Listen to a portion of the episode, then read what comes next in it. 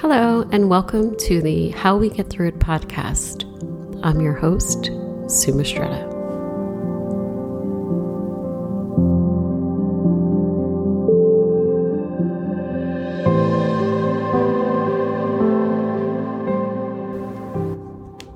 Hi, everyone. Welcome back to the How We Get Through It podcast. I'm Sue Mastretta, and I'm going to catch you up on what's been going on. I kind of left you in a lurch after my first episode, but I decided to make a podcast at the worst possible time I could possibly make a podcast, which is November and December, because there are so many things to do.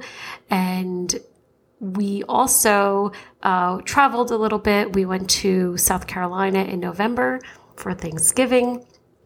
And then we uh, went to Chicago the first week in December. So we got to visit with family that we haven't seen in a while, and it was really refreshing to get to see people that you know we hadn't seen prior prior to the pandemic. So um, it kind of you know made the holidays even extra special. Um, so if you follow me on Instagram at the Resilience Mentor, you know that I'm currently in a boot um, since my ankle probably has a stress fracture or something else going on. And basically, what happened was for months, um, my ankle and my foot have been swollen and sore, uh, mostly due to an old injury, but that old injury was compounded by my overuse of the Peloton and clipping out, which, from what people tell me, is pretty common. Um, but basically, the week before Christmas, I wasn't able to walk for a few days, and they put me on a medication.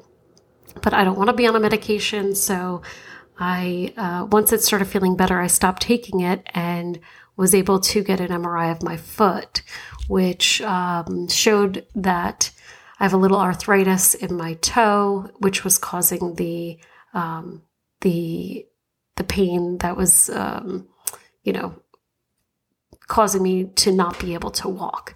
We still don't know what's going on with the ankle, and essentially, I'm going to stay in the boot for a few more weeks, and then if I'm still um, having pain and it's still swollen, then we'll do an MRI of that area my ankle. So, um, since I am not currently able to work out or go for walks, I'm currently using the time that I would have used for exercise and I'm journaling and I'm reconnecting with a part of me that, you know, this time of year kind of gets lost in the holiday shuffle. I I fall behind on my daily practices. Um, you know, and I've been I've been kind of okay with that lately because I've been telling myself that, you know, there's other things to focus on, sometimes more important things to focus on um, uh, on a daily basis. And, you know, the last few months, giving my daughter my un- undivided attention is really important to me. Um, she's someone that needs a lot of attention and support. And it may not always be that way uh, you know, eventually she'll be independent and able to do these things on her own. Um, but right now, that's where we are. And so, taking a step back from social media is so important because it gives us the time together and gives her my undivided attention, which, you know, is sometimes it's hard for me to, um, you know, get pulled away because I want to do things here. I want to create an episode. I want to make a post, but my priority is and always will be that she has my undivided attention. So if you see me fall off for a couple of days or a week or so, know that, you know, it's not because I uh, don't have anything to say. Well, it could also be because I don't have anything to say, because sometimes it's hard finding things to say. Um, but it's also because I want to be there for her. Um, but nevertheless, I'm happy to be back and happy to get some episodes out to you so that we can really um, talk about you know how we get through these things these difficult parts of our life. Because it doesn't end with having a baby.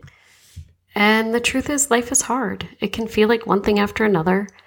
And it can really make you feel overwhelmed. Now had somebody told me what i'm telling you right now 10 years ago that through this journey I needed to build resilience, I probably would have told them, no, I need to be a mother. And then my internal voice would have recited a litany of uh, four letter words. that wouldn't have been so nice. But now looking back, I realized through it all, I was building resilience.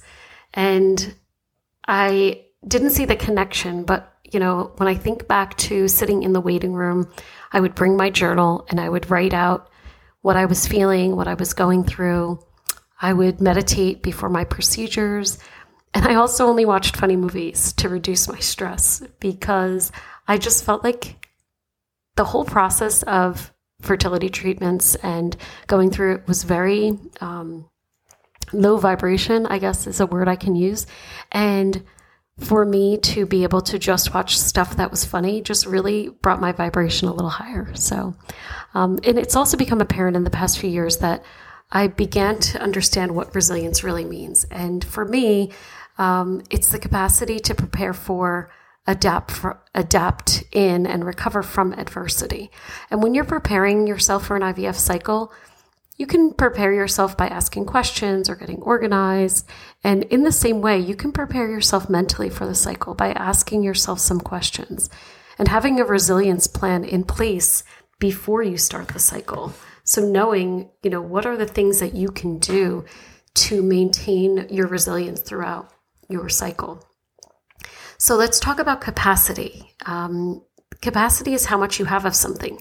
And I like to think of a cell phone when I talk about capacity because we all have an inner battery. And some days the battery is fully charged and you can easily deal with what is coming your way. And other days, that internal battery is running really low and you don't have anything to charge it up. So, cultivating resilience is similar to charging a cell phone. When it's drained, we plug it in.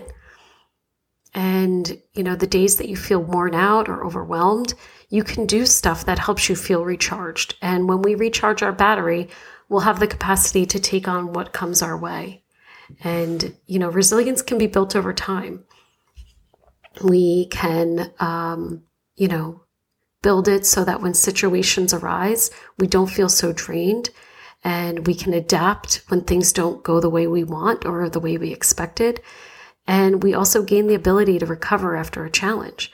And all of those things are so important when we're going through infertility.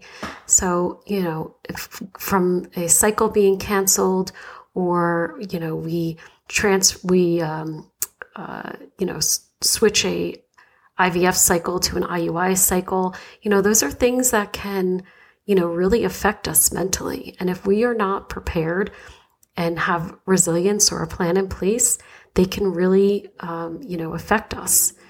And I just think back to, you know, when we had our chemical pregnancy in 2018, I was I was ready to just jump into a new cycle in 2019. But I knew that I needed to recover after that. I knew I needed to give myself the space and the time to heal. And, you know, we don't ever fully heal from these things, but I couldn't just jump into a new cycle without giving myself the, the space for healing. And, um, you know, it was complicated when we first started to um, have fertility treatments, and we had little control uh, of the outcome. And, you know, while people think that IVF is going to be a cure all for infertility, it's not. And it felt very isolating. But with resilience on board, I was able to withstand the overwhelm and the setbacks without feeling like a failure. Now, in the moment, did I feel that? Yes. I think that, you know, it's natural and normal to feel overwhelmed and feel like we're failing. Um, but I was able to get through that, you know, get through the muck of it and start showing myself compassion. And compassion is really where it started for me. I was always a silver linings, glass half full kind of girl. And I noticed that I really wasn't acting like myself. Uh, I was more jaded and cynical than I had been in the past. And if you've gone through infertility yourself or you're starting your journey, you may understand the variety of emotions that you can experience through a cycle. Um, you know, you get all your medication and you make all of your appointments and then month after month you're still getting negative pregnancy tests it really just starts to wear on you. And when i noticed that i wasn't acting like myself and i needed to make some changes i turned to a meditation practice. And i learned about it through another podcast um, by dan harris called 10% happier And he was talking about a loving kindness practice, a metta practice. And it was the perfect meditation for me to increase compassion. Since going through infertility and going through IVF can really sometimes make us feel less than compassionate to ourselves and others, this meditation was really one of my favorite and really simple ways to direct loving kindness to myself and others while I was going through infertility. And so I'd like to share that practice with you right now so that you can start practicing it yourself. It's it's pretty simple. Um, there's only a few phrases uh, that you would need to remember, but you know, even now I find myself reaching for that um, meditation when I'm walking or if I'm waiting in line for something. I'll just start sending loving kindness to people as I'm standing there because it definitely helps you to be more compassionate and maybe not react so much to your uh, emotions that are kind of flurrying through your brain. So, the first thing you want to do is feel the sensation of your breath, and that can be by your nose or on your chest. You can feel the rise and fall of your chest, and focus on your heart. And once you start breathing in a smooth and uh, comfortable way, you can begin by offering loving kindness to yourself. And to do that, you're going to repeat the following phrases May I be happy. May I be safe. May I be healthy. May I live with ease. And once you repeat those phrases, you're going to offer loving kindness to somebody who is dear to you, someone that you love and that you're grateful for. And you'll repeat the phrases May I be happy. May I be safe. May I be healthy.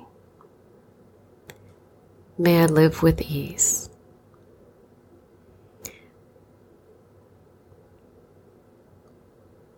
Now we're going to offer loving kindness to somebody who is neutral. Maybe the checkout person at the grocery store, maybe a neighbor and you don't know their name. You'll repeat the phrases May you be happy. May you be safe. May you be healthy. And may you live with ease.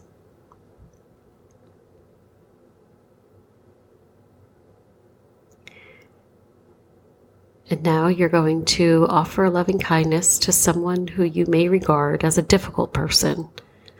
Repeat the phrases May you be happy. May you be safe. May you be healthy. May you live with ease.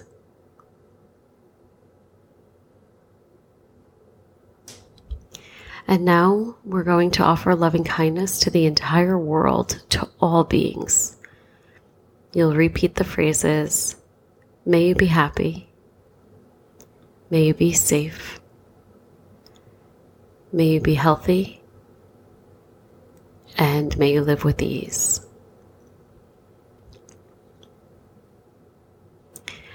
And that is the practice. Now, in between each of those offerings, you can also offer yourself loving kindness, so you could alternate between the two. Uh, but it's a really simple practice, and it's something that you can do each morning before you get out of bed. You can offer loving kindness to a place you're going. Maybe you have an appointment and you want to send loving kindness to the nurses or the doctors.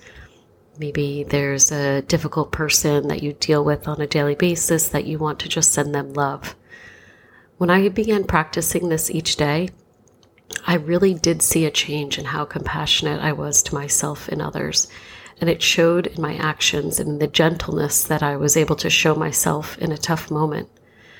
And I really think that when we become more compassionate with ourselves, we're better equipped to deal with the challenges that, uh, you know, come our way. So, some of the other tools, if meditation isn't your thing, I totally get it. It really wasn't my thing when I first started. I thought that I needed to have this, you know, Zen like appearance and my mind was clear of all thoughts. And it's not like that at all. There are some days where um, I have like a little swirl just kind of like bopping around my head, and there's no no silence in my brain. It's just uh, on a wheel. But the compassion and the ability for me to say, you know what, that's just my mind today. I don't get mad at myself or judge myself. I've learned that that is the practice, that reaching out to that part of you that doesn't want to be silent and just kind of bringing it closer and just saying, I see you, that you're there and you want to tell me something. Right now I'm meditating or right now I'm breathing. And just giving yourself that compassion really makes the difference. But I do want to share some other tools with you that I use daily to help sustain my level of resilience um, and can help you too. I use positive affirmations, exercise, and journaling. Those tools give me a sense of clarity and closeness with myself that I had lost throughout the years of going through infertility. And really infertility really takes over everything in our lives, right? Like we, you know, put our worth into the outcomes of our cycles. And sometimes it controls who we are. You know, we can't do certain things or go certain places, or we need to have our medication with us. So it changes a lot of who we are. And the pain of infertility can also be a lonely journey. Uh, you know, we don't talk about it, it's private and it leaves many people in our lives uh, or and us feeling disconnected. And what I've learned through years of infertility is that having a purpose can be an antidote in difficult times and makes life worth living. Uh, a few of the journaling prompts to get you thinking about your purpose. If you struggle to, you know, understand what your purpose is, is who are you outside of infertility? What do you do? What do you like to do? Uh, what lights you up? We all have that hobby or the things that we like to do that light us up. Maybe you have a pet that you love to take walks with, or maybe you like to volunteer at an animal shelter. These are all things that you can list down as to what lights you up. And the third journaling prompt is what type of impact do you want to make? And I love this question because there's so many answers that you could write and so many different areas of your life that you can make an impact with other people or an impact in your family or within your friends. There's always uh, a way to make an impact. And so listing that out can really help you to get thinking about your purpose. And the fourth journaling prompt is what do you wake in the morning excited to do? I know we're not all jumping out of bed to hop on a Zoom call with our bosses and uh, do the day to day stuff that we have to do every day. But do you wake up in the morning and you love to work out? Do you love to sit and drink your coffee in silence and read a book? Find out what those things are and maybe make a list so that when you're going through a difficult time, you know these things that light you up and the impact you want to have, and it keeps you so really aligned with your purpose. Um, and developing this practice and making small changes will ripple throughout all parts of your life. So you can check in with yourself. Am I aligned with what my purpose is?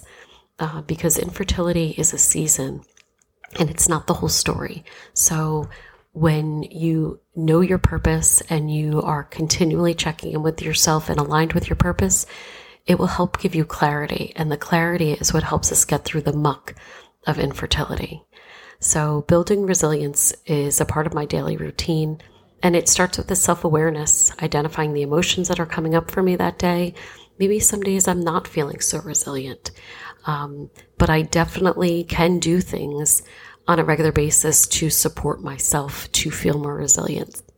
So that's getting getting a good night's sleep, moving my body either with an exercise, a stretch, or taking a walk, or, you know, full on Peloton ride, which I haven't been able to do, but uh, it's still something that I love to do. Uh, meditate, do a self compassion exercise, and take breaks throughout the day. If it's a tough day, you know what? Just try again tomorrow. That's one of my favorite sayings is we can always begin again. If we have a bad day or we don't get the news we want or, you know, there's things going on that we can't control.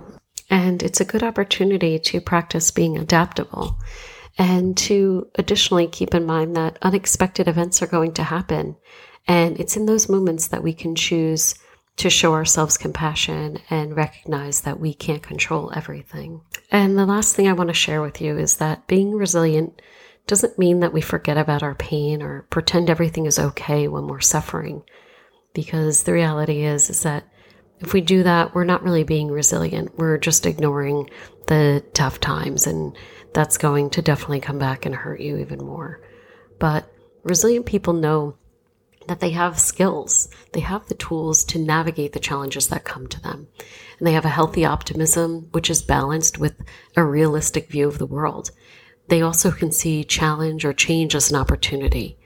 And they have healthy coping skills um, like exercise or yoga, gardening, meditating, you know, dancing, coloring. There's things that they can do to stay calm and nourish themselves when things get difficult. And they're flexible. They can bounce back after setbacks. So, with resilience, you can face the challenges that life throws your way and especially with the help of a supportive community and patience, it's more attainable than you think. Um, you know, family building and parenting after infertility can have many unexpected surprises. And I know that you are capable and resilient because you're going through this. And if you found this conversation helpful, I'd like to also invite you to my website to take my resilience quiz. That will help you to find out what your resilience score is. And once you take the quiz, you can also book a 20 minute conversation to find out what your score means and learn the tools to help build more resilience. So, thanks for spending the time with me today. I appreciate you, and bye for now.